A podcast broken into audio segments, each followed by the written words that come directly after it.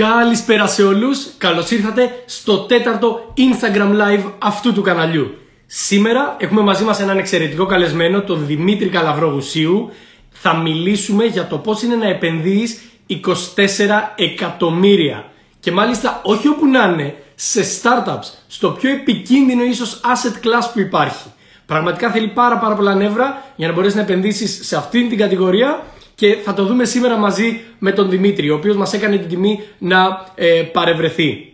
Γενικότερα, οποιοδήποτε ξέρει έστω και πέντε βασικά πράγματα για startup στην Ελλάδα, με τον έναν ή τον άλλο τρόπο γνωρίζει τον Δημήτρη Καλαβρό. Και ε, η ενασχόλησή του είναι εδώ και πάρα πάρα πολλά χρόνια. Εξελίχθηκε σταδιακά στο να γίνει και επενδυτής. Εν τω μεταξύ είναι πάρα πολύ ιδιαίτερη η, η πορεία του. Ένα λεπτάκι γιατί να, να προσθεθεί στο live μας. Λοιπόν, ε, ξεκίνησε λοιπόν ο Δημήτρης ο Καλαβρός, παιδιά, από την νομική. Και στα... Γεια σου Δημήτρη, χαίρομαι πάρα πάρα πολύ που είσαι μαζί μας. Μισό λεπτό να διορθώσω και την κάμερα εδώ. Ορίστε. Τέλεια. Νομίζω τώρα, τώρα είναι καλύτερο και, και για τους δύο. Ωραία, ωραία. Έλεγα λοιπόν, Δημήτρη, ότι ξεκίνησες από τη νομική και στα 20 σου, 21, είπες δεν κάνω και ένα TEDx Athens. Και από εκεί σε μια πάρα, πάρα πολύ μικρή ηλικία ξεκίνησες να ασχολείσαι και με αυτό. Ε, πώς, ήταν, πώς, πώς και ξεκίνησες να, να ασχοληθείς με το TEDx Athens; Ε, εντάξει, η αλήθεια είναι ότι το, το TED προέκυψε πολύ ε, μάλλον με αρκετά τυχαίο τρόπο στη ζωή μου, για να το θέσω, να το θέσω πιο απλά. Ε, ήμουνα φανατικός του TED, παρακολουθούσα ομιλίες του TED, ε, ήμουνα, στα, ήμουνα στο, στην Αγγλία, τότε έκανα τα νομικά, πολύ μεγάλο ενδιαφέρον νομική επιστήμη για μένα και η ιστορία είναι ότι στο Bachelor, λίγο πριν δώσω το τελευταίο μάθημα, ήταν ένα πολύ δύσκολο βράδυ, δεν πήγαινε πολύ καλά το διάβασμα, πίστευα ότι θα κοπώ, κρίμα να κοπώ τώρα στο τρίτο, στο τρίτο χρόνο για πτυχία, αλλά τέλος πάντων. Ε, μπήκα στο ίντερνετ και είχε ανακοινώσει εκείνο το βράδυ το, TED, το δικό μου βράδυ στην Αγγλία, το, TED, το TEDx πρόγραμμα. Οπότε σκέφτηκα ότι ήταν, θα ήταν πολύ ωραίο να κάνουμε ένα event στην Ελλάδα, χωρίς να ξέρω τι σημαίνει κάνω event στην Ελλάδα, χωρίς να ξέρω τι σημαίνει γενικά κάνω event παντού και γενικά κάνω πράγματα. Δεν είχα δηλαδή κάποια επιχειρηματική δραστηριότητα τότε. Τι η αφέλεια της νεαρής ηλικίας, ε. Ναι, η άγνοια κινδύνου. Εγώ το έχω πει πολλές φορές. Η άγνοια κινδύνου είναι ο μεγαλύτερος driver σε πάρα πολλά πράγματα στη ζωή. Να, να μην ξέρεις που μπλέκεις. Πραγματικά, πραγματικά. Οπότε στην ε, πορεία ασχολήθηκες και με τα startups. Ξεκινήσατε με δύο-τρεις συνεργάτες σου το 123P, έναν από τους πρώτους συνεργατικούς ε, πολυχώρους στην Ελλάδα, με έμφαση στα startups προφανώς, το οποίο μετεξελίχθηκες στο foundation που είναι και σήμερα. Και έτσι ένα disclosure για, για το κοινό. Εκείνη που σε γνώρισα κι εγώ, είμαστε πλέον ε, και συνεργάτες στο συγκεκριμένο πλαίσιο. Ε, και είμαι πάρα, πάρα πολύ τυχερός γι' αυτό. Από, τη, από την πρώτη στιγμή στο, στο έχω αναφέρει. Και ε, ξαφνικά να, βρίσκεσαι... Να σε διακόψω απλά να πω το εξής. Επειδή έχεις κάνει μεγάλη εισαγωγή και τα λοιπά, να πω ότι και εγώ είμαι πολύ μεγάλος και φανατικός φαν του YouTube καναλιού σου από το που ξεκίνησε και σε παρακολουθώ και ακούω πράγματα και μαθαίνω πράγματα. Οπότε great content και πολύ ωραία προσπάθεια. Man, και, το ξέρεις, το έχω πει και, και offline. Και του έξι αυτούς μήνες. Βεβαίως και, και σε ευχαριστώ πάρα, πάρα πολύ για αυτό. Πραγματικά. Ε, ωραία. Και, και λοιπόν ξεκινάμε, ε, μάλλον βρισκόμαστε σε ένα foundation και ξαφνικά ο Δημήτρης Καλαβρός Γουσίου βρίσκεται να διαχειρίζεται 24 εκατομμύρια με ένα ε, επενδυτικό fund που ονομάζεται Velocity. Ε, θες να μας πεις λίγο ε, δύο πράγματα, ε, μάλλον, συγγνώμη, πριν ξεκινήσουμε, κοιτάζω και τις σημειώσεις μου εδώ. Πρώτον, κλασικά YouTubeικά είναι αυτά τώρα. Ε, όποιοι μας βλέπουν ε, από το YouTube που θα ανέβει την ε, Πέμπτη, μην ξεχάσετε να κάνετε ένα like σε αυτό το βίντεο και να αφήσετε ένα σχόλιο. Πραγματικά βοηθάει πάρα πολύ με τον αλγόριθμο του YouTube. Επίσης, αν δεν το έχετε κάνει ήδη, κατεγγραφή στο κανάλι και πατήστε το μικρό καμπανάκι για να ενημερώνεστε κάθε φορά που ανεβάζω καινούριο βίντεο. Είδες, το έχω μάθει απ' έξω, τα λέω τόσες φορές. Και το δεύτερο, το οποίο είναι για να προστατεύσω και τους δυο μας Δημήτρη, το disclaimer. Για να, έχουμε, μάλλον, για να είμαστε όλοι καλυμμένοι, ε, πρέπει να πω τα, τα κλασικά. Δεν είμαστε επενδυτικοί ή νομικοί σύμβουλοι. Όλες οι απόψεις που εκφράζονται σε αυτό το βίντεο και γενικότερα σε αυτό το κανάλι αποτελούν αυτό και μόνο δηλαδή τις απόψεις μας. Μην λαμβάνετε οικονομικές ή νομικές συμβουλές από δύο τύπους στο διαδίκτυο. Μιλήστε πάντα με έναν πιστοποιημένο σύμβουλο. Και αφού τα είπαμε αυτά, Δημήτρη, πάμε να δούμε να μας πεις δύο πράγματα για το πώς βρέθηκες να διαχειρίζεσαι 24 εκατομμύρια ευρώ σε ένα επενδυτικό φαντ που ονομάζεται Velocity. Κοίτα, ε, ε, σε πολύ πρώτο χρόνο απλά να πω το εξής, ότι αυτό που πρέπει να γνωρίζουν ε, όλοι όσοι μας ακούνε είναι ότι ο τρόπος με τον οποίο λειτουργεί το Venture Capital είναι ότι κατ' ουσίαν πρόκειται για partnerships ε, ανθρώπων, ατόμων, οι οποίοι καλούνται να διαχειριστούν και να αποφασίσουν για επενδύσεις από επενδύσεις, ε, τη διαχείριση ενός χαρτοφυλακίου με ένα συγκεκριμένο ορισμένο ε, πλαίσιο σε ένα συγκεκριμένο ορισμένο χρόνο. Οπότε στην συγκεκριμένη περίπτωση, στο Velocity, Είμαστε ένα partnership με τέσσερις partners που οι ίδιοι άνθρωποι είναι και στην επενδυτική επιτροπή που παίρνουν αποφάσεις για το πού πρέπει να επενδύσουμε, πού πρέπει να αποεπενδύσουμε, ποιο τρόπο πρέπει να διαχειριστούμε το υποδιαχείριση κεφάλαιο το οποίο όπως ανέφερες είναι στα 24 εκατομμύρια, 24 εκατομμύρια under management. Πάρα πολύ ωραία. Ε, δύο, δύο λόγια όμως τώρα για το πώς ασχολήθηκες και το πώς αποφάσισες ε, να επενδύεις σε startups. Ξέρεις, είναι ένα highly volatile market, ναι. πάρα πολύ ε, ρίσκη και ειδικά, όπως θα πούμε και στη συνέχεια, η κατηγορία στην οποία βρίσκεστε. Οπότε, δύο λόγια έτσι για, το, για, το, για την πορεία σου που σε έφερε σε αυτό το κομμάτι. Ναι, όπως ανέφερες στην αρχή, ε, ξεκίνησα ε, επιστρέφοντας από την Ελλάδα τα πρώτο, τον πρώτο 1,5 χρόνο ε, μαζί με κάποιους ακόμα partners που είναι και partners μέχρι σήμερα στο, στο Foundation, έναν, κατ' ουσία ένα χώρο, ένα hub για την κοινοτομία, για τις νεοφυείς επιχειρήσεις, ένα σημείο συνάντησης. Ε, μέσα από αυτή τη διαδικασία και μέσα από αρκετά χρόνια, γύρω στα πέντε χρόνια, που, έξι χρόνια μάλλον, από το 2011 που είχαμε ξεκινήσει το 1-2-3 που ήταν ο προβολός του Foundation, ε, μπήκαμε στη διαδικασία να ε, χτίσουμε αρκετά προγράμματα acceleration, επιχειρηματικής επιτάχυνσης, υποστήριξης νέων εταιριών, νεοφιών εταιριών, στον χώρο της τεχνολογίας πάντα, με εξαίρεση ένα πρόγραμμα το οποίο αφορούσε την κοινωνική επιχειρηματικότητα, που από μόνη της είναι μια πολύ διαφορετική συζήτηση. Και μέσα σε αυτή την πορεία είδα δύο χαρακτηριστικά σε μένα. Το πρώτο ήταν ότι μου άρεσε να μπλέκω με την καλή έννοια σε πολλά διαφορετικά project και να ακούω πολλές διαφορετικές αγορές, πολλές διαφορετικές απόψεις, να μπαίνω σε διαφορετικές συζητήσεις μέσα στην ημέρα μου.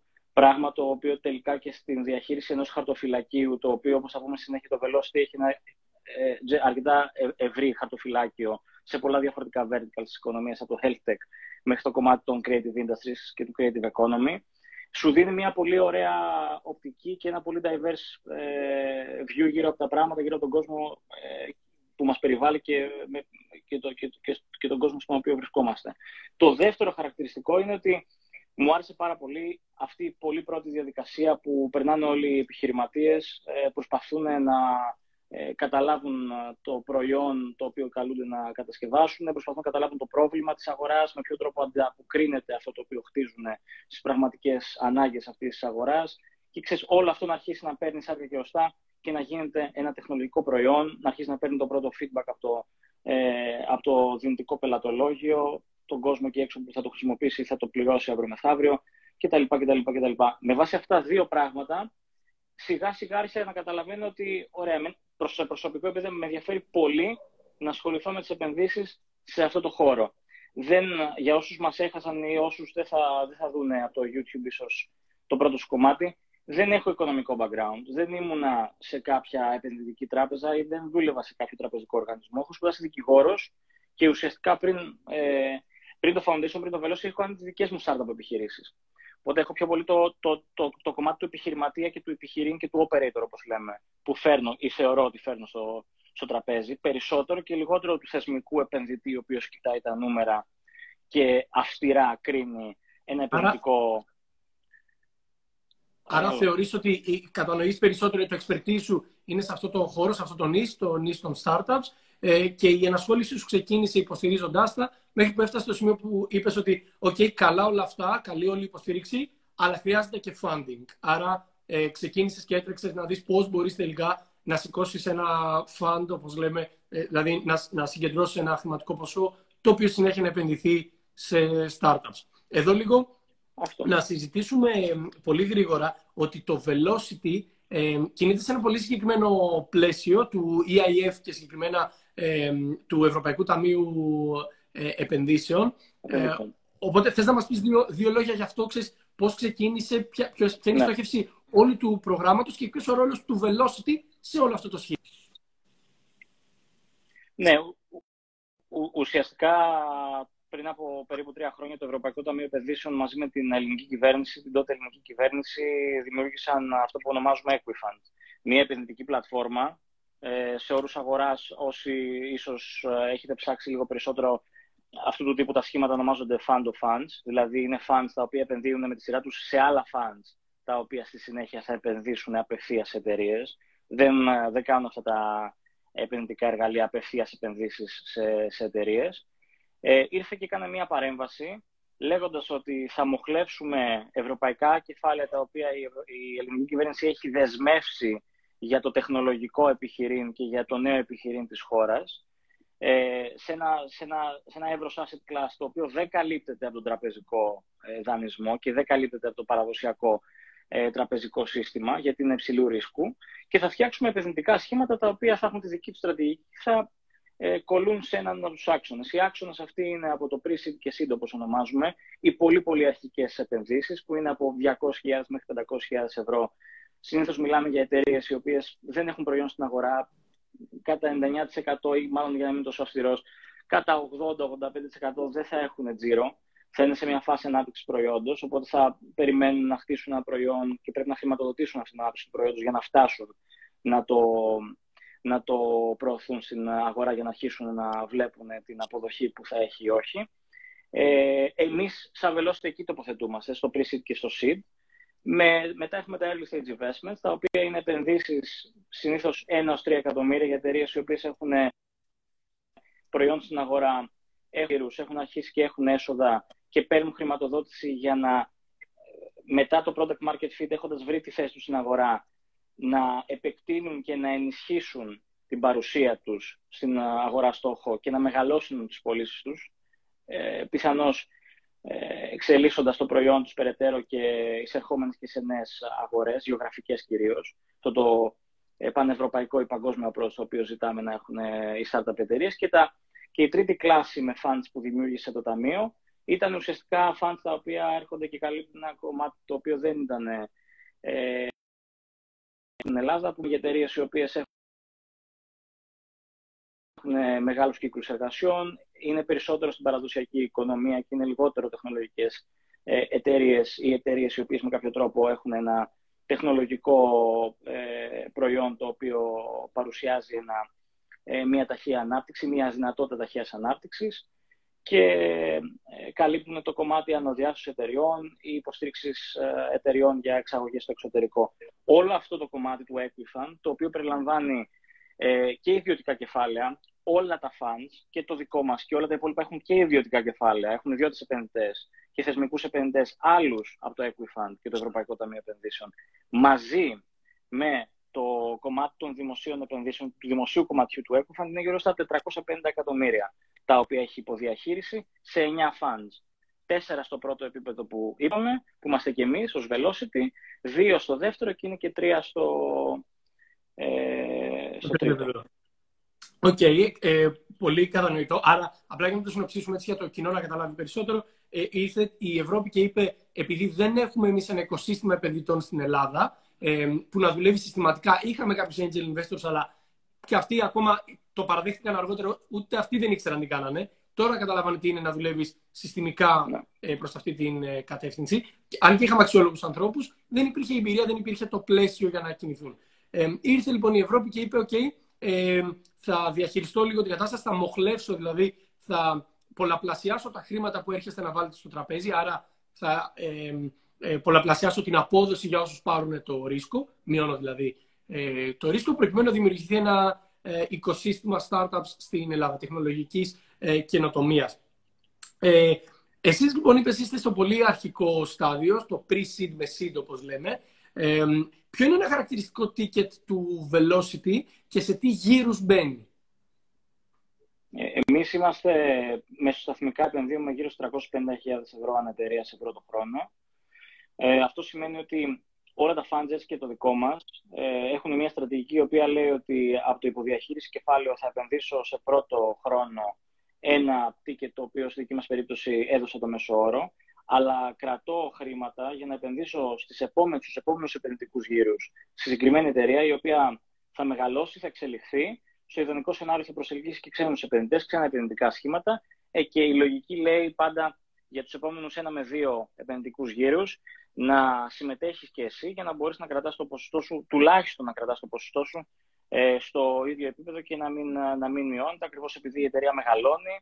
Όλη αυτή η διαδικασία τελικά, για να το καταλαβαίνει ο κόσμος, γίνεται με αυξήσεις μετοχικού κεφαλαίου. Βγαίνουν καινούριες μετοχές, οπότε κρατάς ε, και αγοράζει νέες μετοχές για να κρατάς τα, τα συνολικά ποσοστά σου ε, στο ίδιο επίπεδο εφόσον αυτή είναι η στρατηγική.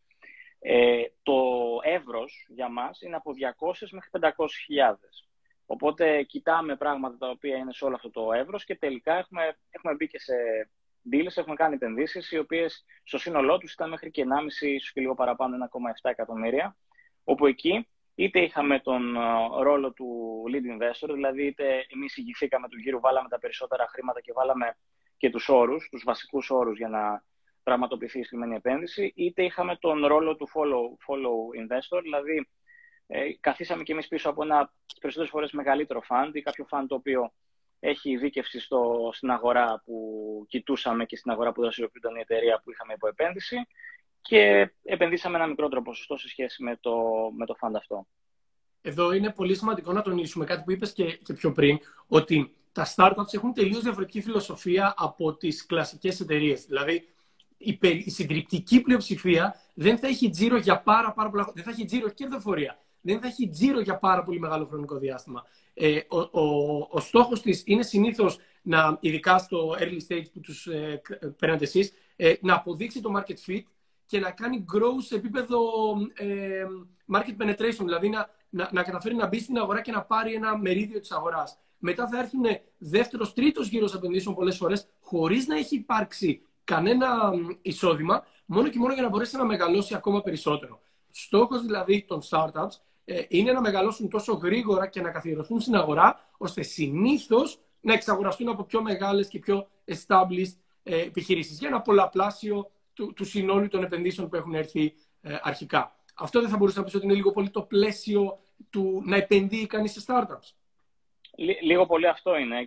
Σε εταιρείες οι οποίες έχουν χαρακτηριστικά deep tech, δηλαδή πρόκειται για εταιρείες οι οποίες αναπτύσσουν κάποια εξαιρετικά καινοτόμα τεχνολογία, νέα τεχνολογία και συνήθως προκύπτουν από ερευνητικά κέντρα, από πανεπιστημιακά ιδρύματα. Αυτές οι εταιρείες δεν προκύπτουν τόσο πολύ από την αγορά, όπως λέμε.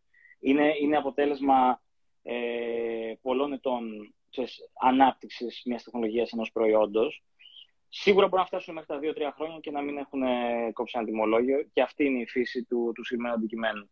Ε, οι περισσότερες από τις εταιρείες που βλέπουμε τελικά μετά από 6-9 μήνες ως μέρος του product market fit πρέπει να αρχίσουν να, να, να βρουν δηλαδή, την τοποθέτησή τους στην αγορά στόχο. Πρέπει να αρχίσουν έστω και λίγο να έχουν μια υποτυπώδη τιμολόγηση και ένα μικρό τζίρο. Προφανώς όμως σε καμία περίπτωση δεν μιλάμε για κερδοφορία και νομίζω ότι διάβαζα κάπου ότι ο μέσος όρος στην Ευρώπη για κερδοφορία σε B2C startups είναι τα 5,5 χρόνια. Οπότε για 5,5 χρόνια αυτό τι σημαίνει. Χάνουν χρήματα, έχουν επιβεβαιώσει όμως ότι το προϊόν τους έχει απήχηση στην αγορά, δεν έχουν βρει τρόπο να ή δεν θέλουν να ε, ε, διορθώσουν τις οικονομίες κλίμακος τόσο πολύ τόσο άμεσα, γιατί θέλουν να επενδύσουν όσο, όσο το περισσότερα χρήματα γίνεται στο growth, στην αύξηση της πελατειακής τους βάσης και στην αύξηση του τζίρου με στόχο να χτυπήσουν τον ανταγωνισμό που μπορεί να έχουν στη σημερινή αγορά και να μπορέσουν να χτίσουν ένα όσο δυνατόν μεγαλύτερο market share μερίδιο αγοράς πριν τους το πάρει κάποιο ε, κάποιου είδους άλλη εταιρεία, ανταγωνιστική εταιρεία. Ε, ε, μέσα σε όλο αυτό το πλαίσιο, ε, δηλαδή τώρα μιλάμε από τη μεριά του επιχειρηματία, γιατί είναι σημαντικό σε επενδυτές να κατανοούμε και τον επιχειρηματία με τον οποίο θα, θα συνεργαστούμε. Ποια είναι, ποια είναι η διαδικασία, ποια είναι τα βήματα που κάνει συνήθως ένας επιχειρηματίας για να σηκώσει τον πρώτο γύρο pre-seed seed, δηλαδή στο επίπεδο που είστε εσείς; Ε, εντάξει, σίγουρα η ιστορία του καθενός διαφέρει, αλλά η γενική αρχή είναι ότι για να έρθεις να μιλήσεις με ένα, με ένα θεσμικό επενδυτή όπως είναι το venture capital, όπως ένα venture capital fund, πρέπει να έχεις κάποια fundamentals, κάποια βασικά πράγματα. Το τα βασικά είναι η ομάδα, δηλαδή είναι ξεκάθαρο ότι πρέπει να υπάρχει μια ομάδα η οποία είναι dedicated, είναι, έχει συμπληρωματικά προφίλ, ε, το full time της είναι εκεί, δεν κάνει άλλα πράγματα. Ε, μπορεί να δείξει ότι έχει και, και την ορμή και, την, και τις δεξιότητες και την αντίληψη και τη γνώση για να μπορέσει να χτίσει το προϊόν το οποίο προτείνεται και το οποίο παρουσιάζεται με αλφαγιώτα, το προϊόν που παρουσιάζεται από την ομάδα προς εμάς. Πρέπει να υπάρχει ένα, ε, θα έλεγα πιο πολύ, μιλάμε για ε, ένα deck. Δεν κοιτάμε τόσο πολύ business plan, δεν υπάρχει απέτηση. Και το λέω αυτό γιατί παλαιότερα ο κόσμος είχε συνηθίσει πιο πολύ να γράφει μεγάλες εκθέσεις, 50, 60, 70 σελίδες, παρουσιάζοντας ένα επιχειρηματικό πλάνο. Εμάς, για μας λειτουργεί πολύ περισσότερο ένα deck, το οποίο σε πρώτο χρόνο θα καλύπτει την αγορά, θα καλύπτει το πρόβλημα, θα καλύπτει το διαφορο... τα διαφορετικά στοιχεία, ε, τι κάνουν ξεχωριστό αυτό το προϊόν και για ποιο λόγο αυτό το προϊόν θα μπορέσει να χτυπήσει ε, την ανάγκη την οποία έχουν ε, ε, εντοπίσει. πρέπει να περιλαμβάνει σίγουρα το, το τι χρήματα χρειάζεται για να πάνε από το σημείο που είναι αυτή τη στιγμή στο επόμενο, στο επόμενο milestone, στα επόμενα milestones και με ποιο τρόπο αυτό μειώνει το ρίσκο το οποίο παίρνουμε εμείς, που είναι εξαιρετικά αυξημένος ε, πρώτοι επενδυτές, ως οι πρώτοι θεσμικοί, γενικά μερικές φορές ακόμα και οι πρώτοι επενδυτές σε μια τεχνολογική εταιρεία, έτσι ώστε να υπάρχει ένα narrative μετά από 6-12, περισσότερο κατά μέσο όρο 12 με 18 μήνες επενδύουν, ε, σηκώνουν χρηματοδότηση στα startups, έτσι ώστε σε 12 ή 18 μήνες να είναι σε θέση να υπάρχει ένα αφήγημα το οποίο θα παρουσιάζει με έναν ε, αποτελεσματικό, σαφή και πιστικό τρόπο ότι έχουμε βρει κάτι το οποίο έχει αξία, έχουμε κάνει πράγματα τα οποία έχουν μειώσει το ρίσκο σε σχέση με αυτό το οποίο θα ήταν πριν από 12 μήνες. Και τώρα από, το, από 300 ευρώ ή 400 ευρώ που πήραμε για να αναπτύξουμε το προϊόν, να τρέξουμε κάποια τεστ, να το τεστάρουμε στην αγορά, θέλουμε να σηκώσουμε 2, 2,5, 3, 4, 1,5 όσο είναι, για να επιταχύνουμε τις περισσότερες φορές είναι λίγο product development, πάλι ανάπτυξη προϊόντος. Αλλά αυτό που είπα και πριν, κυρίως μετά από εκείνο το σημείο είναι ε, ειδικά σε B2C ή B2B προϊόντα και περισσότερο και λιγότερο σε, σε deep tech, είναι η είσοδος στην αγορά στόχο. Δηλαδή να επιταχύνουν το market penetration. Πωλήσεις, πωλήσεις, πωλήσεις, zero, αύξηση μεγεθών και αύξηση πελατειακής βάσης. Πολύ, πολύ, πολύ λογικό. Ε, τώρα η ερώτηση που θα σου κάνω, την είχα ούτω άλλω σημειωμένη για την κάνω, αλλά μας την έγραψε ε, και ένας φίλος. Ε, εδώ να τονίσω ότι όποιος θέλει μπορεί να μας γράφει τα σχόλια κάτω, τι ερωτήσει του, τι σημειώνω και θα γίνουν όλες οι ερωτήσεις. Το τελευταίο τέταρτο της, ε, του σημερινού live θα είναι αφιερωμένο στις ερωτήσεις του κοινού. Οπότε μπορείτε να γράφετε κάτω ό,τι ερωτήσεις έχετε. Και περνάω λοιπόν στη συγκεκριμένη ερώτηση που είναι ποια είναι τα βασικά κριτήρια για να επενδύσετε σε ένα startup; Τι κοιτάτε εσείς δηλαδή, ε, όχι μόνο τι ετοιμάζει ο άλλος, αλλά ποια είναι τα σημεία στα οποία θα πείτε ότι OK, μπορώ να προχωρήσω, ποιες είναι οι κόκκινες γραμμές σας ε, και σε ποια σημεία διαφοροποιήστε, θα έλεγε, σε σχέση με το ε, τι μπορεί να κοιτάζει ένα άλλο φαν; Ε, ωραία. Ε, είναι, νομίζω είναι τρεις ερωτήσεις. Να πιάσω το, το κομμάτι του ποιες είναι οι κόκκινες γραμμές, γιατί ίσως είναι και το πιο εύκολο και το πιο προφανές. Εάν δούμε μια πολύ μικρή αγορά, αν δούμε μια αγορά η οποία είναι καλυμμένη, ε, δηλαδή έχει πολύ μεγάλο ανταγωνισμό, δεν έχει ξεκάθαρο go to market, ε, η ανάγκη η οποία περιγράφεται έχει καλυφθεί. Αν δούμε μια ομάδα άπειρη, αν δούμε μια ομάδα η οποία, της οποίας της, ε, της λείπουν full-time άνθρωποι σε σημαντικό βαθμό, οι οποίοι είναι βασικά στελέχη για να προχωρήσει παρακάτω το προϊόν. Γενικά, επειδή το έλεγα σήμερα, το έλεγα σε ένα, είχαμε ένα, είχα ένα call νωρίτερα με, με ένα startup το οποίο, το οποίο κοιτάμε, η δουλειά μας είναι να βρίσκουμε προβλήματα. Ε, και τελικά θεωρούμε, είναι μέρος της διαδικασίας, μέρος του feedback που δίνεις σε μια εταιρεία είναι να, να δίνεις χρήσιμα σημεία ε, βελτίωσης και στοχασμού για τους επιχειρηματίες, γιατί όπως όλοι οι άνθρωποι, τελικά αυτό το οποίο βλέπουμε τις περισσότερες φορές είναι παθιασμένους ανθρώπους. Και όταν, όταν βλέπεις ένα παθιασμένο άνθρωπο, αρκετές φορές, στο δικό σου πάθος και στη δική σου ιδέα, δεν βλέπεις τόσο εύκολα, δεν έχεις την αντικειμενικότητα που έχει ένας εξωτερικός παρατηρητής, δεν, δεν βλέπεις τόσο εύκολα τα σημεία αυτά, τα οποία πιθανώς είναι τα blind spots και δημιουργούν ένα, ένα προβληματισμό σε έναν επενδυτή ή θα δημιουργήσουν παρακάτω ε, σημεία, σημεία friction, σημεία τριβής για την πορεία της ίδιας της, ε, της εταιρείας. Ε, έχοντας πει κάποιες από τις κόκκινες ε, γραμμές, ε, δηλαδή το, ε, λέω κάποιες γιατί η, η, λίστα μπορεί να συνεχίσει αρκετή ώρα. Σκέφτηκα μόλις ότι δεν θα θέλαμε να δούμε μια εταιρεία που βγάζει spin-off, μια άλλη εταιρεία και κρατάει το 80% της uh, μετοχικής σύνθεσης, η μητρική εταιρεία και δίνει το 20% μόνο προς διάθεση στους επιχειρηματίες που θα τρέξουν αυτή την ιδέα, για τον απλούστατο λόγο ότι δεν θα είναι αρκετά ε, προσιλωμένοι στο στόχο και δεν θα έχουν γίνει σωστά incentivize, δεν θα έχουν τα σωστά κίνητρα και αρκετά κίνητρα για να αφοσιωθούν σε αυτό. Είναι, αρκε, είναι αρκετές οι κόκκινες γραμμές. Κάποιες τις καλύψαμε. Στο, στο κομμάτι τώρα τι, του, τι μας, του τι μας αρέσει. Ε, εντάξει, και, αυτή, και αυτό το κομμάτι της ε, ε, απάντησης έχει, έχει ένα σχετικό volatility. Δηλαδή, μας αρέσουν πολλά πράγματα, αλλά μας αρέσουν αρκετά μαζί. Δηλαδή, μια καλή ομάδα, μια πολύ καλή ομάδα, συνήθως είναι το βασικότερο key value driver για να, για να πιστέψουμε ένα επενδυτικό πλάνο το οποίο παρουσιάζεται. Γιατί στο τέλος της ημέρας αυτοί είναι οι άνθρωποι που θα τρέξουν την ιδέα, αυτοί είναι οι άνθρωποι που θα χτίσουν το, το προϊόν. Αν δεν μπορέσουμε να πιστέψουμε ότι μπορούν να το κάνουν, η πιθανότητα είναι ότι μάλλον δεν ξεκινάμε καλά. Ε, αλλά μετά θέλουμε να δούμε σίγουρα μια αγορά η οποία μεγαλώνει και μεγαλώνει εκθετικά θα δούμε ανθρώπους οι οποίοι μπορούν να δώσουν απαντήσεις σε ερωτήματα στο, στη λογική του πώς μπορεί να γίνει πολύ μεγάλο αυτό το προϊόν, με ποιο τρόπο θα... Ε, υπάρχουν δύο βασικές ερω, ερωτήσεις που κάνουμε συχνά πυκνά στις εταιρείες. Με ποιο τρόπο δημιουργείς value, ε, must have value, δηλαδή κάτι το οποίο χρειάζεται μέσα στην πραγματικότητα του άλλους για να λειτουργήσει και δεν είναι στη λογική του nice to have. Θα ήταν καλό να το έχω, θα ήταν καλό να μπορεί να υπάρχει κάτι τέτοιο. Και το δεύτερο είναι με ποιο τρόπο ε, αποτελεσματικά ε, κάνεις capture, κρα, κρατάς για εσένα με τη μορφή της τιμολόγησης, με τη μορφή δηλαδή του, του business modeling, ε, ενώ, ε, ένα μέρος αυτού του value. Ε, όσο ξέρεις, όσο και αν φαίνεται περίεργο, αρκετές φορές δεν, δεν είναι τόσο προφανές, προφανής αυτής η, η απαντήση από τους, από τους επιχειρηματίες και είναι ένα από τα σημεία που αρκετά συχνά βλέπουμε ότι θέλει παραπάνω ε, σκάψιμο και από εμάς και από τους, ε, και από τους ίδιους. Θέλουμε να δούμε λοιπόν μια ευκαιρία, μια ευκαιρία σε μια αγορά η οποία μεγαλώνει, η οποία εξελίσσεται, ένα καλό χρονισμό, γιατί το άλλο κομμάτι με τα startups είναι ότι ε, εμείς ουσιαστικά φανταζόμαστε και ονειρευόμαστε πώς μπορεί να αλλάξει μια αγορά ή με ποιο τρόπο μπορεί να γίνουν καλύτερο, καλύτερες κάποιες διαδικασίες, ε, κάποιες, κάποιες εργασίες, ε, κάποιες εμπειρίες, ε, ίσως και για το κομμάτι του B2C μέσα στη, μέσα στη ζωή μας. Το ότι έχει έρθει η στιγμή μία ιδέα να πραγματοθεί και να γιγαντωθεί δεν σημαίνει ότι το ένα timeline συνάδει με το άλλο timeline.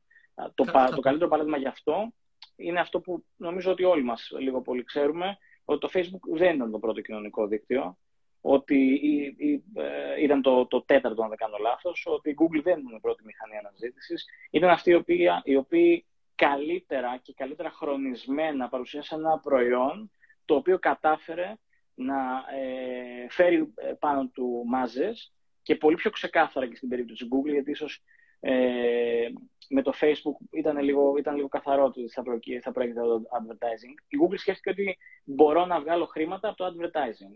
Επειδή όλος ο κόσμος τελικά χρησιμοποιεί τη μηχανή μου αναζήτησης ως βασικό σημείο εκκίνησης της περιήγησης του στο διαδίκτυο. Άρα, όχι μόνο έφερε value, βρήκε τρόπο, βρήκε ένα μοντέλο, ένα business μοντέλο, το οποίο έκανε capture ένα, ενός σημαντικού κομματιού αυτού του value το οποίο έφερνε στη χρήση της υπηρεσίας που ε, είχε, είχε δημιουργήσει. Ε, τώρα, αν μιλάμε και για τον, τον χώρο το, το περισσότερο deep tech εταιριών, σίγουρα εκεί πέρα μπαίνουμε στη διαδικασία να καταλάβουμε λίγο πολύ ε, καλύτερα την τεχνολογία, το core, το core το οποίο ε, αναπτύσσεται από την συγκεκριμένη ομάδα, κατά πόσο αυτό υποστηρίζεται από πνευματική ιδιοκτησία, υπάρχουν πατέντες, υπάρχει τρόπος να προστατευτεί, αν έχει προστατευτεί ήδη ε, το παραγόμενο πνευματικό αποτέλεσμα, τεχνολογικό πνευματικό αποτέλεσμα. Και κάπως έτσι όλο αυτό, αλλά και πάλι δεν είναι, δεν είναι either or. Είναι μια inclusive λίστα πραγμάτων Προ, που προφανώς, να υπάρχει. Θα χρειαστεί τώρα να σε πάω λίγο πιο γρήγορα για να, για να προχωρήσουμε να να καλύψουμε ερωτήσει. Γιατί έχουν και ερωτήσεις από το, από το κοινό. Ε, πριν, πριν πάμε όμως σε αυτές, ε, γενικότερα θέλω λίγο τη γνώμη σου, την άποψή σου και την, να επικοινωνηθεί λίγο στο κοινό. Πώς είναι να διαχειρίζει ένα επενδυτικό φαντ, Γιατί είναι εντελώς διαφορετικό πράγμα από το να είσαι ένας άγγελος επενδυτής, όπως λέμε. Δηλαδή να έχεις δικά σου λεφτά, τα οποία όποτε θες και με όποιον τρόπο θες, τα επενδύεις όπως εσύ γουστάρεις όταν, όντας επε, ε, θεσμικός επενδυτής, διαχειριστής ενός φαντ, ε, έχεις κάποιους κανόνες και ένα πλαίσιο μέσα στο οποίο θα κινηθείς. Μπορείς να μας περιγράψεις λίγο και λίγο γρήγορα θα σου ζητήσω για, για, για να μπορέσουμε να προχωρήσουμε και στις επόμενες ερωτήσεις. Πώς είναι λοιπόν αυτό; Το πολύ βασικό είναι η βασική διαφορά, την είπε ήδη, ως επενδυτής άγγελος, επενδύσει τα δικά σου χρήματα. Αυτό σημαίνει ότι αν συναντηθούμε σήμερα το βράδυ και μου ζητήσεις κάποια χρήματα, παίρνω μόνος μου μία απόφαση. Ε, μ' αρέσει πάρα πολύ, μ' αρέσει εσύ, μ' αρέσει το προϊόν, το αποφασίζω, δεν έχω να ρωτήσω κανέναν και δεν έχω να, να δώσω εξηγήσεις σε κανένα. Ένα θεσμικό επενδυτικό κεφάλαιο λειτουργεί με πολύ διαφορετικό τρόπο. Όπως είπαμε στην αρχή, έχουμε ένα πολύ μεγάλο κομμάτι το οποίο είναι ε, χρήματα του Ευρωπαϊκού Ταμείου Επενδύσεων και χρήματα τα οποία διαχειρίζεται για την ελληνική κυβέρνηση το Ευρωπαϊκό Ταμείο Επενδύσεων, μαζί με ε, ιδιώτες επενδυτές, ε, ο οποίος είναι διψήφιος αριθμός των, των ιδιωτών ε, επενδυτών. Ε, όλοι αυτοί οι άνθρωποι πρέπει να έχουν ενημερώσεις, πρέπει να έχουν ενημερώσεις σε τριμηνία βάση για την πορεία του φαντ, δηλαδή με ποιο τρόπο επενδύονται, διαχειριζόμαστε τα χρήματα που έχουμε από επένδυση, επενδύονται από επενδύονται τα χρήματα, για ποιο λόγο παίρνουμε τις αποφάσεις που παίρνουμε. Και πέρα από τη θεσμοθετημένη ε, συνθήκη, αρκετές φορές μας παίρνουν οι επενδυτές μας και σε πιο χαλαρό και πιο casual επίπεδο ε, θα μας ρωτήσουν για μια επένδυση. Θα προσπαθήσουμε να καταλάβουμε λίγο περισσότερο από την τελευταία ενημέρωση που τους στείλαμε γραπτός ε, τι είδαμε, τι βλέπουμε, με ποιο τρόπο αναγνωρίζουμε τη συγκεκριμένη ευκαιρία, πώς θα, πώς θα γιγαντωθεί το συγκεκριμένο προϊόν. Οπότε η, η ουσιαστική διαφορά έχει να κάνει με, την, με το accountability. Είσαι accountable, διαχειρίζεσαι κάποια χρήματα τα οποία δεν είναι μόνο δικά σου και είναι σημαντικό αυτό σε όλα τα funds οι manager, οι fund manager επενδύουν τουλάχιστον το 1% του υποδιαχείρισης κεφαλαίου που έχουν, οπότε βάζουν και τα δικά τους λεφτά για να υπάρχει ένα, ε, ε, μια ευθυγράμμιση σε σχέση με το, με το κομμάτι των, ε, των interest όλων των, όλων των μερών του fund και Δημήτρη, σε έχω χάσει, δεν σε ακούω καθόλου. Δεν ξέρω μήπως κόλλησε κάτι στα ακουστικά. Έκλεισε. Νομίζω μπορεί και να τώρα, έκλεισε. Τώρα σε ακούω. Δεν με ακούς; Ωραία, τώρα σε ακούω. Συνεχίζω να ακούγομαι; Ναι, ναι, κανονικά. Μάλλον έκλεισε το Bluetooth. Οπότε, συνεχίζω. Οπότε η λογική εκεί είναι ότι έχεις, έχεις account, είσαι accountable για το, για το υπό διαχείριση κεφάλαιο. Καλείσαι να δώσεις εξηγήσεις τρόπους για ποιο λόγο επενδύεις με τον τρόπο που επενδύεις και επιλέγεις εταιρείες με τον τρόπο που επιλέγεις.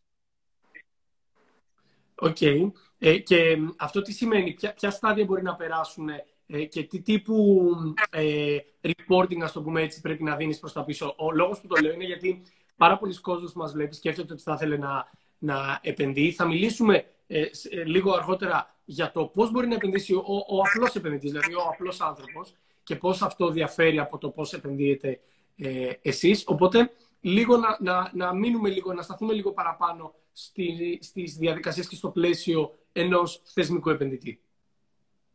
Ε, ουσιαστικά, αυτό που είπα και πριν είναι ότι οι διαδικασίες είναι ότι ανατρίμηνη, ανατριμηνία βάση έχεις ένα report το οποίο δίνεις στους επενδυτές σου, έχει την πλήρη εικόνα του fund, όλες τις επενδύσεις, την απόδοση που έχουν μέχρι εκείνη τη στιγμή ε, και, όποιο, και όποιο update έχει κάποια εταιρεία να, να μοιραστεί με τους, με τους επενδυτές της που είμαστε εμείς και με τους επενδυτές.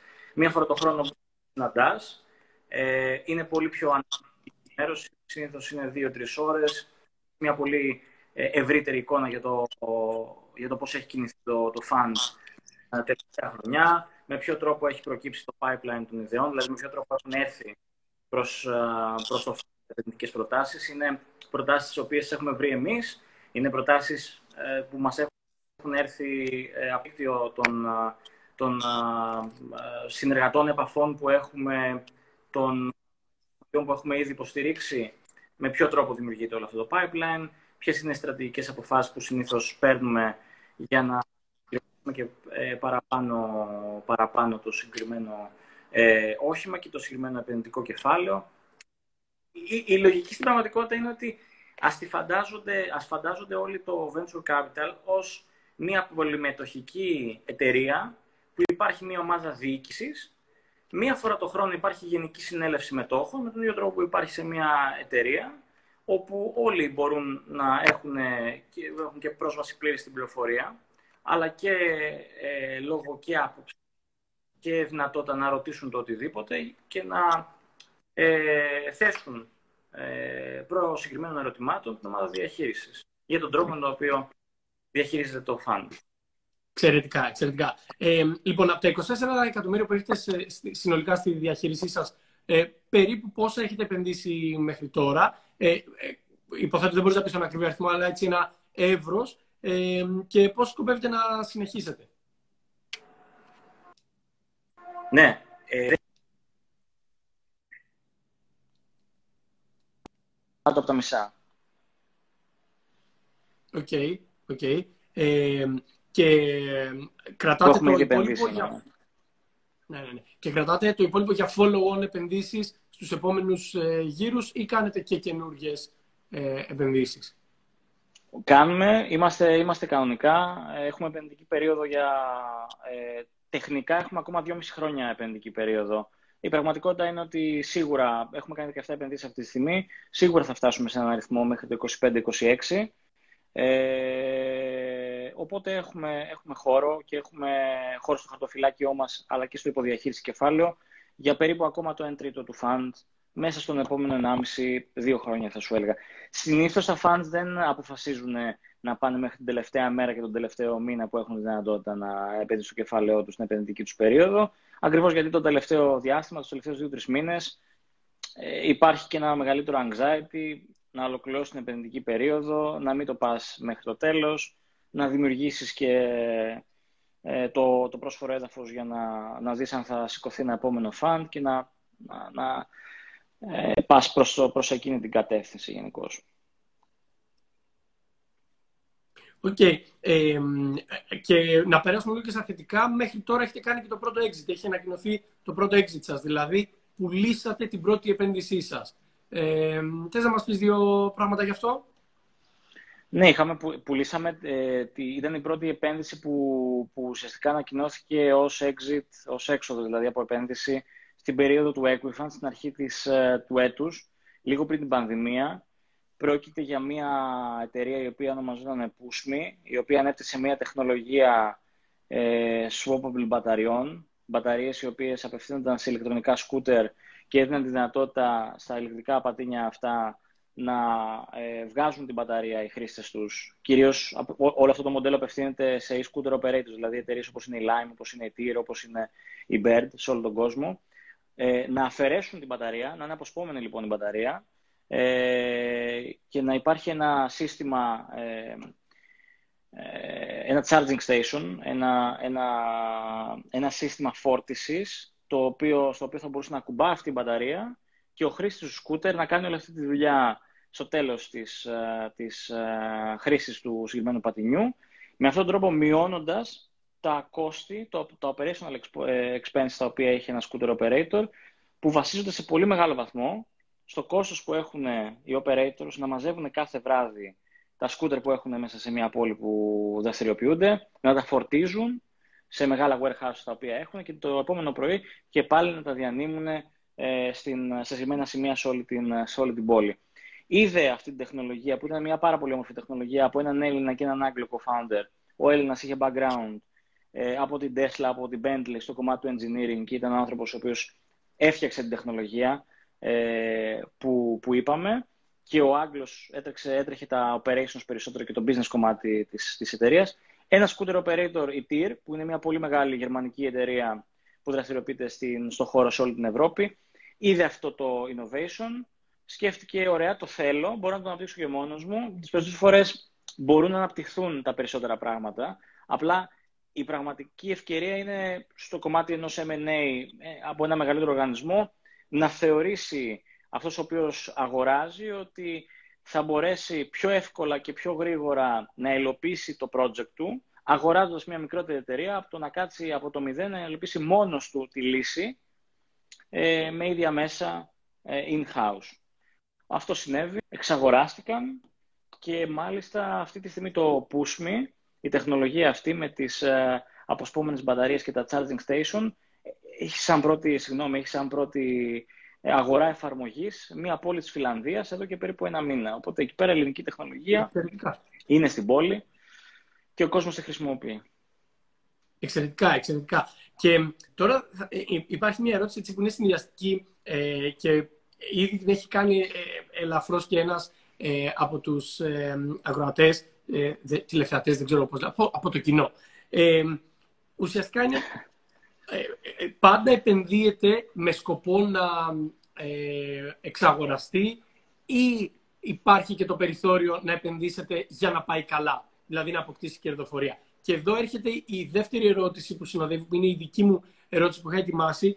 Πόσο καιρό μένετε σε μια εταιρεία η οποία ναι μεν έχει μια οριακή κερδοφορία, αλλά κατά βάση δεν έχει την ανάπτυξη που έχει ενδεχομένως, όχι ενδεχομένω, που θέλετε να έχει ένα startup. Άρα είναι λίγο μαζί δύο ερωτήσεις σε μία.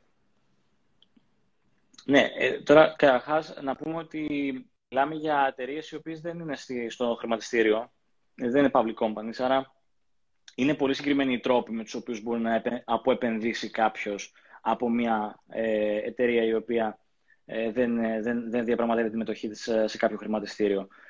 το management buyout, να την αγοράσουν, να την αγοράσουν πίσω ή να πάρουν το ποσοστό σου ως επενδυτή οι επιχειρηματίες που την τρέχουν. το κομμάτι του M&A, να αγοράσει δηλαδή μια μεγαλύτερη εταιρεία όπως έγινε στην περίπτωση του Pushme την uh, συγκεκριμένη εταιρεία γιατί ταιριάζει πάρα πολύ στη στρατηγική της ανάπτυξη και στο, στα προϊόντα τα οποία αναπτύσσει ήδη. Ε, να αγοράσει ένα μεγαλύτερο fund, και αυτό έχουμε αρχίσει και το βλέπουμε, σε αυτό το οποίο ονομάζουμε καθαρό secondary transaction, δηλαδή μεταξύ δύο funds, το ποσοστό το οποίο έχει ένα μικρότερο fund που ξεκίνησε και μπήκε πολύ, σε πολύ αρχικά στάδια, όταν πλέον αυτή η εταιρεία έχει γιγαντωθεί, συνήθως τέτοιου είδους συναλλαγές συμβαίνουν όταν πρόκειται για μια εταιρεία η οποία έχει μια αποτίμηση τουλάχιστον 70-80 εκατομμύρια και πάνω. Οπότε τα μεγαλύτερα funds, επειδή ακριβώς προετοιμάζουν και για ένα μεγαλύτερο M&A ή για μια εισαγωγή στο χρηματιστήριο ε, τα συγκεκριμένα, τις συγκεκριμένες εταιρείες, προτιμούν να καθαρίζουν, όπως λέμε, ε, το μετοχολόγιο, δηλαδή το, το cap table, τους μετόχους που έχει η συγκεκριμένη εταιρεία, για να μπορέσουν να, να, να υπάρχει μια πιο καθαρή εικόνα στην, στη συνολική διοίκηση της εταιρείας ε, και το, το τελευταίο κομμάτι είναι το IPO, δηλαδή είναι εισαγωγή σε κάποιο χρηματιστήριο. Τώρα, η ελληνική εταιρεία δεν έχει κάνει εισαγωγή σε χρηματιστήριο ή τουλάχιστον για την ακρίβεια δεν έχει κάνει σε κάποια από τα βασικά, γιατί έχω την αίσθηση ότι κάποιες ελληνικές εταιρείες ή εταιρείες ελληνικών συμφερόντων είχαν στο παρελθόν διαπραγμάτευση στην εναλλακτική αγορά του Λονδίνου, στο Nime. Ε, τώρα, μιλώντας για τα βασικά ευρωπαϊκά χρηματιστήρια και την, και την, και την Αμερική, ελληνική εταιρεία δεν έχει κάνει IPO. Οπότε, σε πραγματικό βαθμό, για μας, όλα τα υπόλοιπα παίζουν σενάρια. Μέσος, το μέσο holding period, δηλαδή η διάρκεια που κρατάς τη συμμετοχή σου σε μια εταιρεία για το δικό μας asset class είναι συνήθως 3 με 6 χρόνια. Μεσοσταθμικά νομίζω ότι γύρω στα 5 με 6 χρόνια παρατηρούνται τα περισσότερα M&As στην Ευρώπη, δηλαδή εκεί είναι η φάση ορίμανσης που προκύπτουν εξαγορές από μεγαλύτερους παίκτες. Και το Έχω ξεχάσει να απαντήσω κάτι, μάλλον. Όχι, όχι. Είναι, είναι ε, πώς το λένε, έχεις απαντήσει πλήρως στη, στην ερώτηση. Ε, αν και το δεύτερο κομμάτι της ερώτησης τώρα είναι το πόσο καιρό εσείς θα παραμείνετε σε μια εταιρεία όταν αυτή, ξέρεις, έχει μείνει στάσιμη. Ε, ναι, okay, δεν, ναι. δεν, έχει, δεν έχει ζημίες, έχει μια ελαφριά κερδοφορία, αλλά δεν είναι ο στόχος του οποίου, ε, για τον οποίο έχετε μπει σαν επενδυτές. Ναι.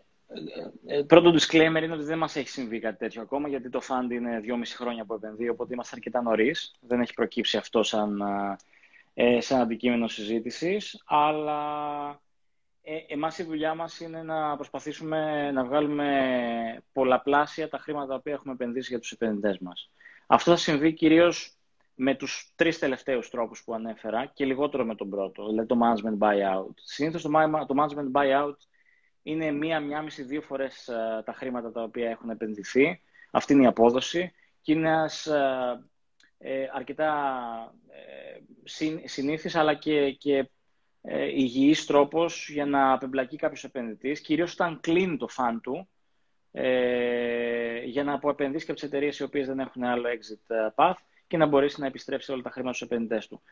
Εμάς η στρατηγική μα προφανώς δεν είναι αυτή κάνεις να επενδύεις στο, στο startup uh, ως, ως asset class για να δει μια εταιρεία να έχει κερδοφορία.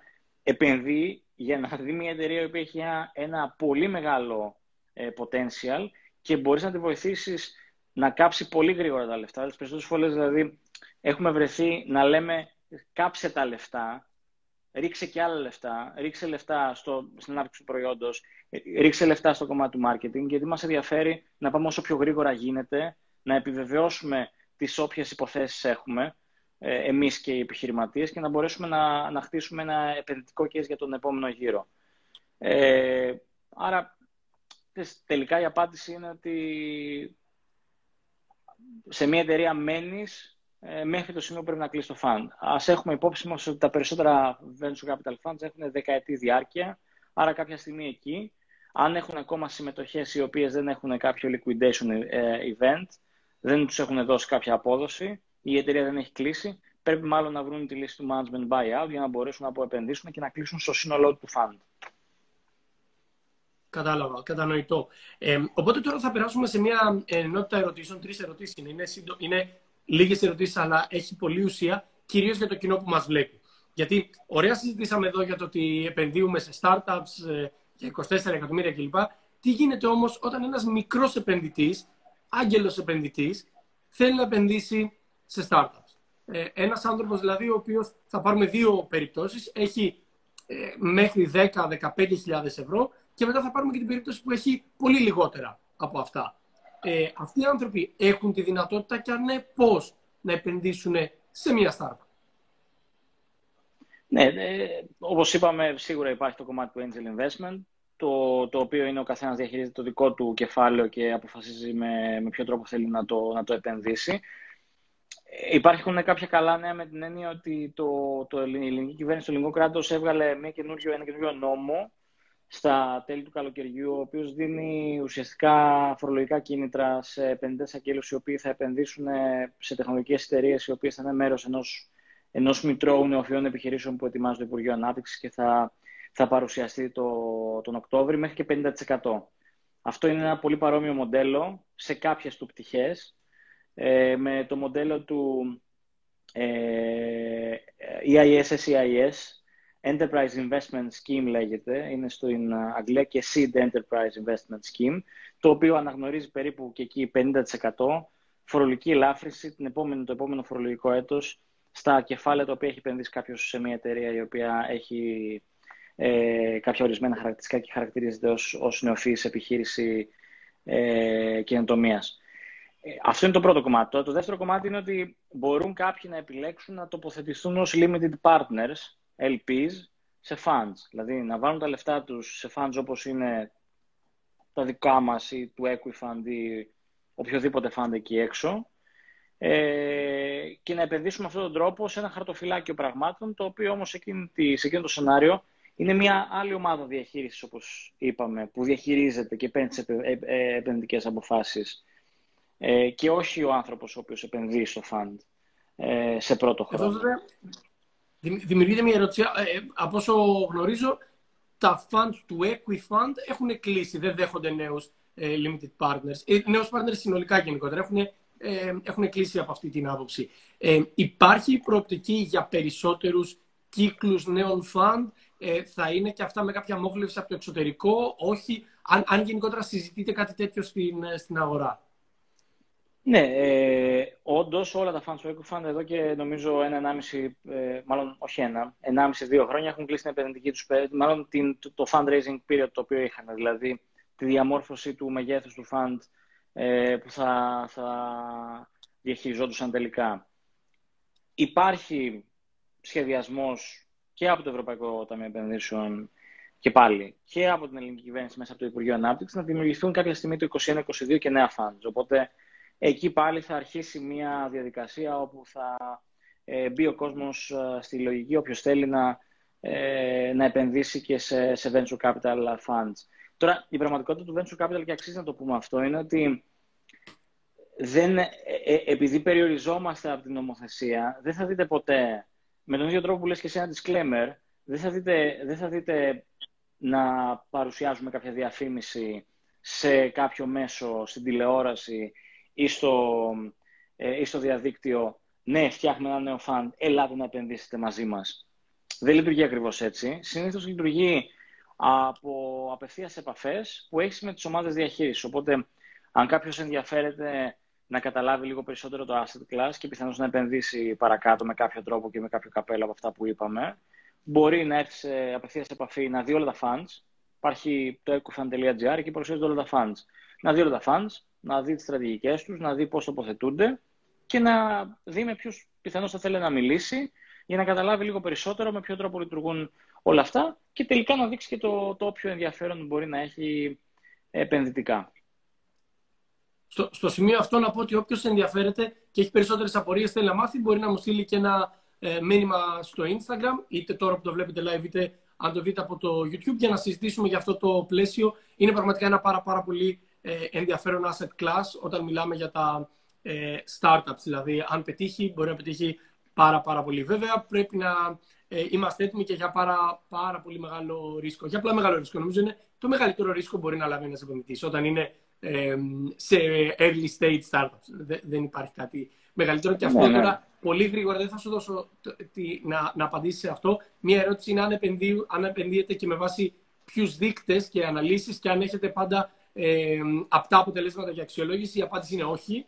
Ε, όταν επενδύεις σε early stage startups δεν έχεις τίποτα από αυτά. Έχεις ένα deck με κάποιες προβλέψεις που μπορεί να έχουν κάνει οι ομάδες ε, και περισσότερο εστιάζεις στην ομάδα που είναι στο, στην αγορά στην οποία θέλουν να μπουν και φυσικά στο αν έχουν εμπειρία για το συγκεκριμένο προϊόν που ετοιμάζουν. Αλλά όχι, δεν, δεν συγκρίνεται σε τίποτα με τις κλασικές επενδυτικές αναλύσεις που έχουμε συζητήσει. Ξέρεις, βλέπεις τους δείκτες, ε, παίρνεις κάποιες ε, αποφάσεις ε, based on solid facts. Δεν υπάρχει αυτό. Όταν είναι startups ε, είναι πολύ πιο δύσκολα τα πράγματα. Και εδώ τώρα έρχεται η, η τελευταία ερώτηση που έχω ε, σημειωμένη εδώ πέρα.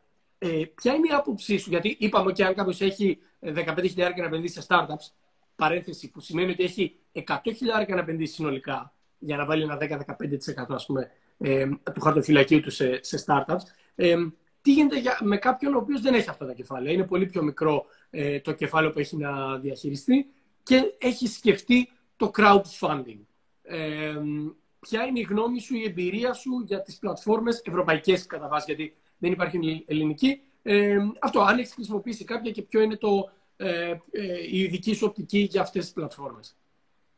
Θα σου απαντήσω αρχικά σαν, σαν επενδυτής που μερικές φορές μας έχουν μιλήσει για crowdfunding ως option κάποιες από τις εταιρείες που μας έχουν προσεγγίσει για χρηματοδότηση ως μέρος ενός μεγαλύτερου γύρου. Εγώ δεν τρελαίνομαι με αυτή την, με αυτή την επιλογή επενδυτικά, γιατί αυτό ξέρεις είναι λίγο δίκο από μαχαίρι. Έχουμε δει αρκετές εταιρείες οι οποίες, οποίες το crowdfunding έχει λειτουργήσει ε, ως boomerang αρνητικά, με την έννοια ότι δεν έχουν καταφέρει να σηκώσουν ε, τα χρήματα τα οποία είχαν ε, θέσει ως στόχο και προφανώς εκεί πέρα δημιουργεί ένα πολύ αρνητικό ε, narrative για την, για την εταιρεία. Για ποιο λόγο πούμε, δεν κατάφερε να σηκώσει τα χρήματα τα οποία είχε θέσει ως στόχο, τι ακριβώς συμβαίνει, τι βλέπουν, τι δεν βλέπουν οι υπόλοιποι επενδυτές που μπορεί να το βλέπουμε εμείς ή να μην το βλέπουμε εμείς. Και το δεύτερο κομμάτι είναι ότι μερικές, μερικές εταιρείες, ειδικά στην, ε, στην περίπτωση εταιριών οι οποίες έχουν προϊόν, έχουν πέσει θύματα της επιτυχίας τους. Δηλαδή έχουν σηκώσει τόσα πολλά χρήματα που δεν κατάφεραν ποτέ να κάνουν deliver σε physical προϊόν για τους ανθρώπους στους οποίους έχουν ε, υποσχεθεί ένα προϊόν ως μέρος του crowdfunding, crowd equity campaign το οποίο είχαν τρέξει. Ε, έχω, έχω δει και ε, έχω, έχει τύχει να, να, να πέσω έτσι σε, αυτές, σε αυτά τα παραδείγματα ως χρήστης κάποιες φορές. Τώρα, Έχω χρησιμοποιήσει το, το Crowdcube. Ε, κάποια στιγμή είχα, είχα σταθεί λίγο τυχερός, είχα βρει ένα, ένα κενό και κατάφερα να βάλω κάποια χρήματα στη Revolut σε ένα πολύ αρχικό στάδιο. Ε, και η, αλήθεια είναι ότι τώρα κοιτάω πούμε, ακόμα ένα social impact investment για ε, ένα πολύ μικρό crowdfunding campaign το οποίο, το οποίο κάνει για ένα έτσι, πολύ ωραίο physical product το οποίο φτιάχνει. Δεν λέω, δεν λέω παραπάνω πράγματα ακριβώς επειδή δεν είμαστε να επενδύουμε, δεν, να, να δίνουμε επενδυτικές συμβουλές μέσα, από το, μέσα από το κανάλι σου και μέσα από αυτό το, ε, μέσα από αυτό το ε, διάλογο σήμερα το, το, το βράδυ. Ε, ε, έτσι ακριβώς. Αλλά η λογική του crowdfunding στη, στην, ε, στο δεδομένο ότι μπορείς ίσως με 500 ή 1000 ευρώ να, να έχεις μια έκθεση στο συγκεκριμένο asset class να αρχίσει να παίρνεις κάποιες ενημερώσεις, να καταλάβεις λίγο περισσότερο πώς δουλεύουν οι εταιρείες υψηλού ρίσκου ε, και τεχνολογικής καινοτομίας και να αρχίσεις να μαθαίνεις την όλη διαδικασία αυτή. Είναι ένα πολύ ωραίο έτσι, entry level για πολύ κόσμο. Οπότε θα έλεγα ότι με προσοχή πάντα και σε πράγματα τα οποία και τα καταλαβαίνετε και τα κατανοείτε ε, και σας αρέσουν, μπορείτε να το δείτε σαν option, γιατί πλέον υπάρχουν αρκετά καλές ανεπτυγμένες πλατφόρμες στην Ευρώπη, εκτός από το Crowdcube είναι και το Seeders, το οποίο παίζει και νομίζω προσφάτως ε, το αμερικάνικο Republic, republic.co έχει, έχει αρκετά μεγάλη δραστηριότητα. Θα υπάρχουν σίγουρα links στην περιγραφή του βίντεο όταν ανέβει στο YouTube. Εδώ λίγο μια, μια παρένθεση και όλα έτσι παραπάνω συμβουλή για τον περισσότερο κόσμο είναι αν ο γύρος επένδυσης που σηκώνει κάποια εταιρεία, ένα startup μέσα από την πλατφόρμα, είναι μόνο μέσα από την πλατφόρμα, ε, συνήθως είναι higher risk. Αν είναι μέρος ενός ευρύτερου κύκλου που έχουν μπει και θεσμικοί επενδυτές, συνήθως οι θεσμικοί επενδυτές έχουν κάνει αυτή την ανάλυση. Οπότε, ε, αν μη τι άλλο, μας έχουν προστατεύσει με, με τη δική τους ε, ανάλυση. Εδώ, πολύ γρήγορα, επειδή έχουμε πέντε λεπτά, που σημαίνει στην πραγματικότητα έχουμε λιγότερο από τρία, θέλω να σου θέσω μια ερώτηση που πολύ σωστά έθεσε ε, θέσαν από το κοινό, που είναι, OK, αφού δεν επενδύεται με βάση συγκεκριμένους δείκτες και επενδύεται με βάση περισσότερο την ομάδα κλπ. Πώς κάνετε αποτίμηση, δηλαδή πώς καταλαβαίνετε τελικά, συνήθως, να το πούμε εδώ πέρα στη φάση που βρίσκεστε, παίρνουν τα περισσότερα funds από 10 μέχρι 30%. Είπα ένα μεγάλο εύρος. Στην πραγματικότητα είναι στο 20 σύμπλην κάτι. Ε, άρα, πώς τελικά κάνεις μια αποτίμηση ώστε τελικά να, να βάλεις τη χρηματοδότηση που καλύπτει ε, το 20% ας πούμε. Πώς γίνεται αυτή η αποτίμηση ε, στο πόσο αξίζει η εταιρεία. Ε, εντάξει, η αποτίμηση στο πρώτο στάδιο, αν δεν έχεις δεχτεί οποιαδήποτε άλλη χρηματοδότηση, είναι λίγο πολύ given. Δηλαδή, μεσοσταθμικά ένα fund θέλει να πάρει ένα 10-15% ανάλογα με τη στρατηγική του και προκύπτει η αποτίμηση με αυτόν τον τρόπο. Δηλαδή, πρέπει, πρέπει ο επιχειρηματίας να αποδείξει για ποιο λόγο δεν θα πρέπει να πάρει το market practice, το οποίο είναι σηκώνω π.χ. γύρω στις 300, 300, 500 ευρώ για ένα 10-15%. Αυτό συνήθως μπορεί να υποστηριχθεί είτε αν είναι ένας έμπειρος επιχειρηματίας, οπότε το προφίλ ρίσκου στην ομάδα είναι πολύ διαφορετικό. Το έχει ξανακάνει, μπορεί να έχει, να έχει πουλήσει την προηγούμενη του εταιρεία, έχει διαφορετικό επιχειρηματικό track record και άρα ε, άλλη εμπειρία είτε γιατί έχουν επενδυθεί άλλα κεφάλαια από επενδυτέ αγκύρου, υπάρχει κάποια άλλη αποτίμηση, είτε γιατί υπάρχει κάποιο είδους ε, πατέντα ή πνευματική ιδιοκτησία η οποία μπορεί να, έχει, ε, να, να, να, να, δημιουργεί ένα επιπλέον, μια επιπλέον ξεχωριστή ήδη δοθήσα υπεραξία στην εταιρεία. Ε, άρα η λογική είναι ότι ναι, σηκώνεις την πρώτη σου χρηματοδότηση και γενικά σε κάθε γύρο χρηματοδότησης ήθιστε να δίνεις το 10 με 20%. Για όλους τους γύρους που ακούτε, ακόμα και σε πολύ πολύ πολύ μεγάλα επίπεδα, όταν μπαίνουν πάρα πολύ μεγάλα funds, και εκεί οι εταιρείες δίνουν 10 με 15%. Οπότε διαμορφώνεται ανάλογα και, και η αποτίμηση. Απλά η λογική εκεί πέρα είναι ότι πλέον υπάρχουν και τα οικονομικά στοιχεία, υπάρχουν οικονομικές χρήσεις, υπάρχουν EBITDA, υπάρχουν πραγματικά νούμερα, τα οποία μπορούν να κάνουν πολύ πιο, σε πολύ πιο πραγματικό βαθμό back όλη αυτή την κατάσταση. Έχοντας πει αυτό, θα πω, θα πω για όσους παρακολουθούν Υπενθυμίζω ότι τελειώνει και ο χρόνος μας, ναι. Δύο, δύο λέξεις, WeWork και SoftBank. Α, μάλιστα, ναι.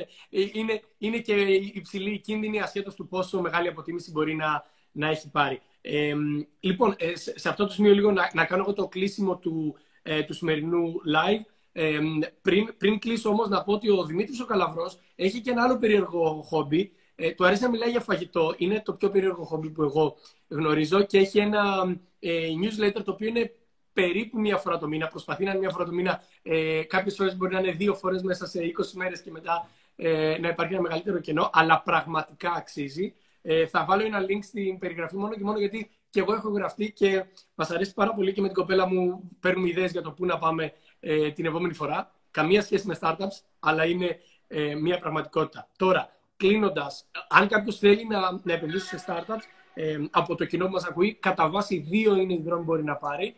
Είτε να συμμετάσχει σε κάποιο από τα VCs που θα ανοίξουν ε, το επόμενο διάστημα, κυρίως από το ε, 2021, είτε να επενδύσει μέσω ενός crowdfunding ε, platform. Και στις δύο περιπτώσεις πρέπει να είμαστε πάρα, πάρα πολύ προσεκτικοί και φυσικά είμαι πάντα διαθέσιμος στο Instagram να με ρωτήσετε ό,τι θέλετε. Ε, μπορεί να αργώ να απαντήσω κάποιες φορές, αλλά πάντα απαντάω σε όλους. Δημήτρη, πραγματικά σε ευχαριστώ πάρα πάρα πολύ που ήσουν σήμερα μαζί μας και θα μοιραστώ μαζί σου και κάποιες ερωτήσεις ενδεχομένως αν είναι πολύ στοχευμένες και δεν μπορώ να τις ε, απαντήσω.